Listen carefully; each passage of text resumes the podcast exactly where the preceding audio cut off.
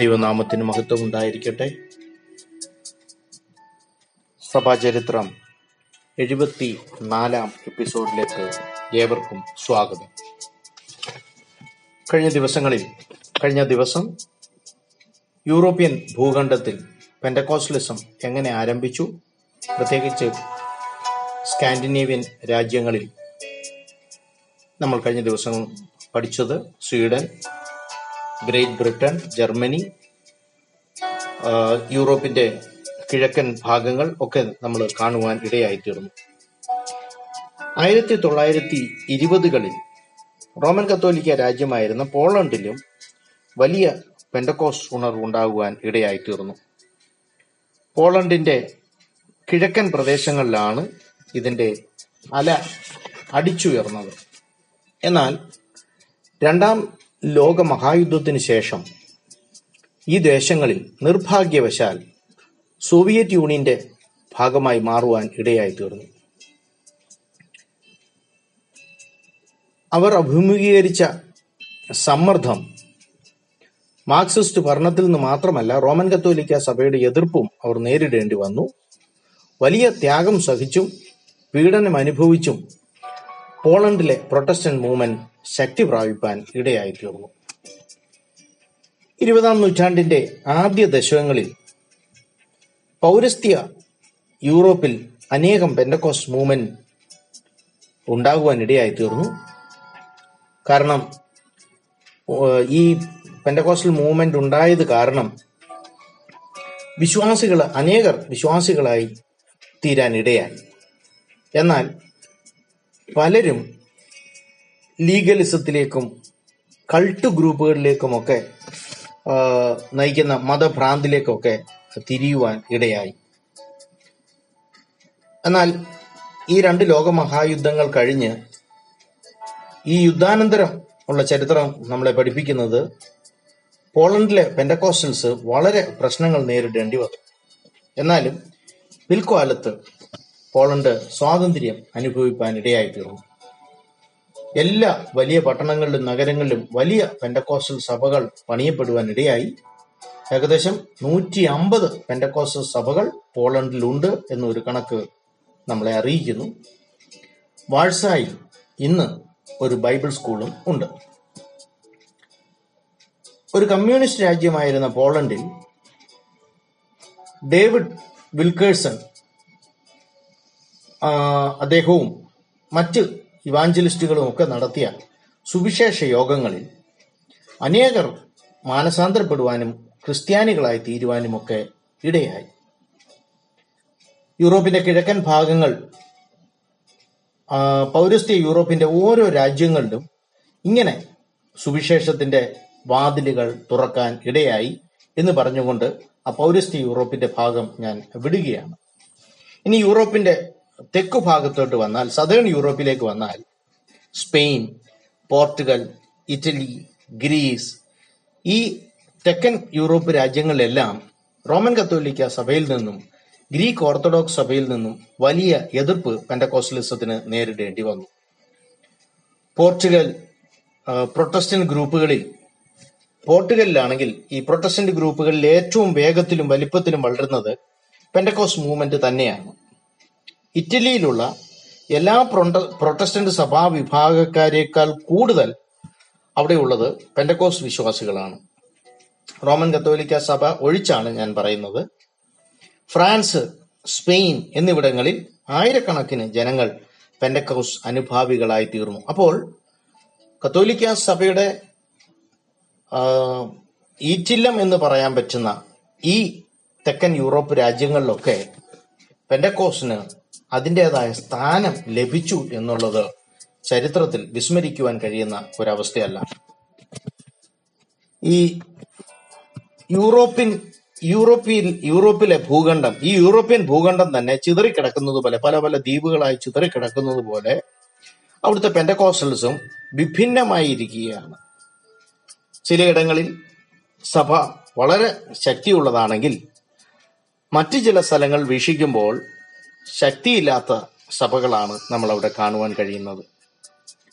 Scandinavia ഒഴിച്ചു നിർത്തിയാൽ യൂറോപ്പിൽ പെൻഡക്കോസ് പെൻഡക്കോസ്റ്റൽസ് വെറും ഒരു ചെറിയ ശതമാനം മാത്രമേ ഉള്ളൂ. യൂറോപ്യൻ ക്രിസ്ത്യാനികൾ ഇന്ന് നേരിടുന്ന പ്രശ്നങ്ങൾ അവർ അവർ നേരിടുന്നത് ഭൗതികവാദവും സംശയമുളവാക്കുന്ന സംസ്കാരങ്ങളുമാണ്.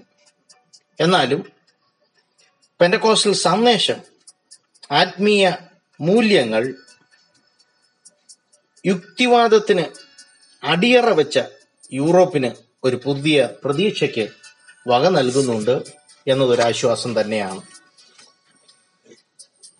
ഇരുപതാം നൂറ്റാണ്ടിൽ യൂറോപ്പിനെ സ്വാധീനിച്ചിരുന്ന ആശയപരമായതും സാമൂഹ്യപരമായതുമായ പല ശക്തികളും നോർത്ത് അമേരിക്കയെയും സ്വാധീനിക്കുവാൻ ഇട സ്വാധീനി സ്വാധീനിക്കുവാൻ ഇടയായി കാരണം നമുക്കറിയാം അവിടെ ഏറിയ നോർത്ത് അമേരിക്കയിലൊക്കെ അമേരിക്കൻ പ്രത്യേകിച്ച് ഐക്യനാടുകളിലൊക്കെ കുടിയേറിയവരിൽ മിക്ക വിഭാഗങ്ങളും ഭൂരിപക്ഷവും സിംഹഭാഗവും യൂറോപ്പിൽ നിന്നുള്ളവരാണ് എന്ന് നമ്മൾ കഴിഞ്ഞ ദിവസങ്ങൾ കാണുവാൻ ഇടയായി.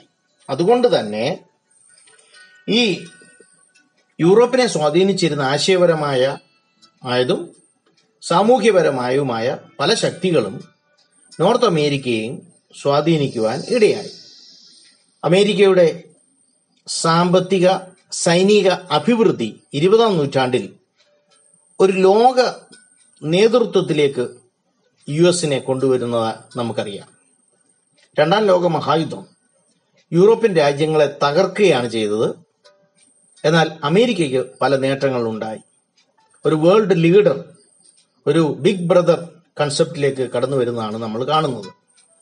ജനാധിപത്യവും കമ്മ്യൂണിസവും തമ്മിൽ കൊമ്പ് കോർക്കുന്ന ഒരവസ്ഥയാണ് യൂറോപ്യൻ രാജ്യങ്ങളിൽ ഉണ്ടായത്. അമേരിക്കയെ എന്നാൽ അമേരിക്കയെ നോക്കുമ്പോൾ അമേരിക്കയുടെ വ്യാപാരം ടെക്നോളജി രാഷ്ട്രീയ ശക്തി ഇതൊക്കെ കമ്മ്യൂണിസ്റ്റ് അല്ലാത്ത കമ്മ്യൂണിസ്റ്റ് അല്ലാത്ത രാജ്യങ്ങളിലേക്ക് വ്യാപിക്കുവാൻ ഇടയായിത്തീർന്നു മാത്രമല്ല അമേരിക്കയുടെ സാഹിത്യം ഫിലിം ഇൻഡസ്ട്രി ഇങ്ങനെയൊക്കെയുള്ളവ അമേരിക്കൻ സംസ്കാരം ഇരുപതാം നൂറ്റാണ്ടിലെ ലോക രാജ്യങ്ങളിലേക്ക് എത്തിക്കുവാൻ ഇടയായിത്തീർന്നു. ജീവിതത്തിന്റെ മറ്റു മേഖലകളും സ്വാധീനിച്ചതുപോലെ അമേരിക്കയുടെ സംഭവ വികാസങ്ങൾ ലോകമെമ്പാടുമുള്ള ക്രിസ്ത്യാനിത്വത്തെ സ്വാധീനിക്കുവാൻ ഇടയായിത്തീർന്നു. ഇരുപതാം നൂറ്റാണ്ടിൽ അമേരിക്കൻ സഭാചരിത്രത്തിന്റെ രണ്ട് പ്രത്യേക സംഭവങ്ങളുണ്ട്. അത് ഒന്ന് സുവിശേഷ പ്രസരണം അല്ലെങ്കിൽ മിഷൻ പ്രവർത്തനങ്ങൾ ഒന്ന് രണ്ട് പെൻഡക്കോസ്റ്റലിസം ഇരുപതാം നൂറ്റാണ്ടിൽ അമേരിക്കൻ ക്രിസ്ത്യാനിത്വത്തിന്റെ രണ്ട് പ്രധാന സംഭവ വികാസങ്ങളാണിത്. പല അമേരിക്കൻ പെൻഡക്കോസുകാരും ഇവാഞ്ചലിക്കൽ വിഭാഗമാണെന്ന് കരുതുന്നു. എങ്കിലും സൂക്ഷ്മ ദർശനത്തിൽ നമുക്ക് മനസ്സിലാകുന്നത് ഇവർ രണ്ടും വലിയ വ്യത്യാസങ്ങളുണ്ട്. പെൻഡക്കോസ്റ്റൽസും ഇവാഞ്ചലിക്കൽസും ഇരുപതാം നൂറ്റാണ്ടിന്റെ ആരംഭത്തിൽ സംഭവിച്ചതുപോലെ യൂറോപ്പിൽ വിമർശകരിൽ നിന്നും ക്രിസ്തീയ വിശ്വാസത്തെ സംരക്ഷിച്ചതുപോലെ നോർത്ത് അമേരിക്കയിലും സംഭവിക്കാൻ ഇടയായിത്തീർന്നു ഇവിടെ ഈ പുരോഗമന ദൈവശാസ്ത്രം ലിബറൽ തിയോളജി ഇതിനെയൊക്കെ എതിർത്തവരെ അവർ ഫണ്ടമെന്റലിസ്റ്റ് എന്നാണ് വിളിച്ചുകൊണ്ടിരുന്നത് അല്ലെങ്കിൽ വർഗീയവാദികൾ അടഞ്ഞ മനസ്ഥിതികൾ മനസ്ഥിതിക്കാർ മൗത മതമൗലികവാദികൾ എന്നൊക്കെയാണ് ലിബറൽ തിയോളജിക്കാർ മറ്റുള്ളവരെ വിളിച്ചുകൊണ്ടിരുന്നത്. എന്നാൽ ഫണ്ടമെന്റലിസ്റ്റുകാർ ചെയ്തത് ഈ ലിബറൽ ദൈവശാസ്ത്രജ്ഞന്മാർ അവർ എതിർത്ത അടിസ്ഥാന ഉപദേശങ്ങളെ സ്ഥാപിക്കാനാണ് ഇവർ ശ്രമിച്ചത്. ഇതിൽ ദൈവവചനം ദൈവശ്വാസീയമാണെന്നും കർത്താവിന്റെ കന്യകാ ജനനവും പാപിയായ മനുഷ്യന്റെ നിത്യനാശവും ഒക്കെ ഈ ഫണ്ടമെന്റലിസ്റ്റുകാർ ഉൾപ്പെടുത്തിയിരുന്നു. അപ്പോൾ കഴിഞ്ഞ കഴിഞ്ഞ ദിവസങ്ങൾ കഴിഞ്ഞ ആഴ്ചയൊക്കെ നമ്മൾ കണ്ടു. ശാസ്ത്രവും ലിബറൽ തിയോളജിയും ഒക്കെ യൂറോപ്പിൽ കൊണ്ടുവന്ന ആശയങ്ങൾ വിമർശന ക്രിട്ടിക് ക്രിട്ടിക് തിയോളജി വിമർശനപരമായി ദൈവവചനത്തെ വിമർശിക്കുന്ന ക്രിട്ടിസൈസ് ചെയ്യുന്ന ആ സ്വഭാവമൊക്കെയാണ് കഴിഞ്ഞ ദിവസങ്ങൾ നമ്മൾ കണ്ടത്. എന്നാൽ അതിനെയൊക്കെ എതിർത്ത് വചനത്തിലേക്ക് മടങ്ങി വരുന്നവരെ ഇവർ ഫണ്ടമെന്റലിസ്റ്റുകാരെന്നും ഇടുങ്ങിയ ചിന്താഗതിക്കാരൊക്കെയാണെന്നാണ് വിളിച്ചുകൊണ്ടിരുന്നത്. ഈ ചില ഫണ്ടമെന്റലിസ്റ്റുകൾ ദൈവവചനത്തിൽ പണ്ഡിതന്മാരും വേദശാസ്ത്രജ്ഞന്മാരും ഒക്കെ ഉണ്ടായിരുന്നു. സ്വാധീനം ചെലുത്തുന്ന പല പുസ്തകങ്ങളും ഇവർ രചിച്ചിട്ടുണ്ട്.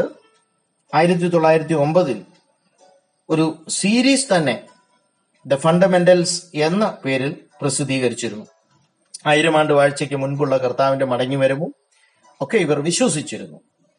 അവർ സുവിശേഷീകരണത്തിൽ ഒരു തീവ്ര നിലപാടെടുത്ത ഗ്രൂപ്പുകളായിരുന്നു. മാത്രമല്ല ഉണർവ് പ്രസംഗങ്ങളെ പ്രോത്സാഹിപ്പിച്ചിരുന്നവരാണ് ഈ ഫണ്ടമെന്റലിസ്റ്റുകൾ. എല്ലാ സഭാവിഭാഗങ്ങളിലും പുതിയ ദൈവശാസ്ത്ര ആശയങ്ങൾ കൈക്കൊള്ളുന്നവരും എന്നാൽ പാരമ്പര്യ രീതികൾ തുടരുന്നവരും ഉണ്ടായിരുന്നു. ഈ വിഭാഗീയ ചിന്ത അമേരിക്കയിലെ പല സഭാ വിഭാഗങ്ങളിലും വിള്ളൽ ഉണ്ടാക്കുവാൻ ഇടയായി തീർന്നു പുരോഗമനവാദികൾക്ക് നിയന്ത്രണം ലഭിക്കുകയും നേതൃസ്ഥാനവും ബൈബിൾ സ്കൂളുകളുമൊക്കെ ഈ പുരോഗമനവാദികൾ അല്ലെങ്കിൽ ലിബറൽ തിയോളജിസ്റ്റ് അവർ ഏറ്റെടുക്കുകയൊക്കെ ചെയ്തു. പല സ്ഥലങ്ങളിലും സഭാവിഭാഗങ്ങൾ വേർപിരിയുവാൻ ഇടയായി തീർന്നു പിളരുവാൻ ഇടയായി തീർന്നു പല കാരണങ്ങളാൽ അങ്ങനെ ഒത്തിരി കാരണങ്ങളുണ്ട് ഞാനത് എല്ലാം ആവർത്തിക്കുന്നില്ല. ഇങ്ങനെ പല കാരണങ്ങളാൽ ഫണ്ടമെന്റലിസ്റ്റുകൾ ആ പേര് ഉപേക്ഷിക്കുകയും ഇവാഞ്ചലിക്കൽസ് എന്ന നാമം സ്വീകരിക്കുകയും ചെയ്തു. അത് പറയാനാണ് ഞാൻ ചരിത്രത്തിൽ ഇത്രയും കാര്യങ്ങൾ ഉദ്ധരിച്ചത്. ഇവാഞ്ചലിക്കൽ അത് ആരാ ആ ഗ്രൂപ്പുകൾ ആരാണെന്നുള്ളത് നമ്മളൊന്ന് മനസ്സിലാക്കണമല്ലോ. എന്നാൽ ഇവാഞ്ചലിക്കൽ എന്ന പദത്തിന്റെ നിർവചനം അത്ര എളുപ്പമുള്ള കാര്യമല്ല. പലരും പലതരത്തിലാണ് വ്യാഖ്യാനിക്കുക. എന്നാൽ എല്ലാ സഭാവിഭാഗങ്ങളിലും സുവിശേഷ തൽപരരായ ഇവാഞ്ചലിക്കൽസ് ഉണ്ട് എന്ന് മനസ്സിലാക്കുന്നതായിരിക്കും ഉത്തമം. വചനത്തിൽ അധിഷ്ഠിതമായി പ്രസംഗിക്കുന്നവരെ വാർത്തെടുക്കുന്നതിനായി ഈ ഇവാഞ്ചലിക്കൽസ് പല ബൈബിൾ ഇൻസ്റ്റിറ്റ്യൂട്ടുകളും ബൈബിൾ കോളേജുകളും സെമിനാരികളും ഒക്കെ സ്ഥാപിക്കുവാൻ ഇടയായി തീർന്നു. അപ്പോൾ മനസ്സിലാക്കണം അതുവരെ ലിബറൽ തിയോളജികൾ പുരോഗമനവാദികൾ എന്ന് പറയുന്ന അവരാണ് ഇതൊക്കെ നടത്തിക്കൊണ്ടിരുന്നത്. എന്നാൽ അവർ ശാസ്ത്രത്തിനും പുരോഗമനത്തിനും എന്നൊക്കെ പറഞ്ഞ് വചനത്തിൽ നിന്നൊക്കെ ഒത്തിരി അകന്നു നിന്നതുകൊണ്ടാണ് ഇവാഞ്ചലിക്കലുകാർ ഈ ബൈബിൾ ഇൻസ്റ്റിറ്റ്യൂട്ടും ബൈബിൾ കോളേജുകളും ഒക്കെ തുടങ്ങുവാനുള്ള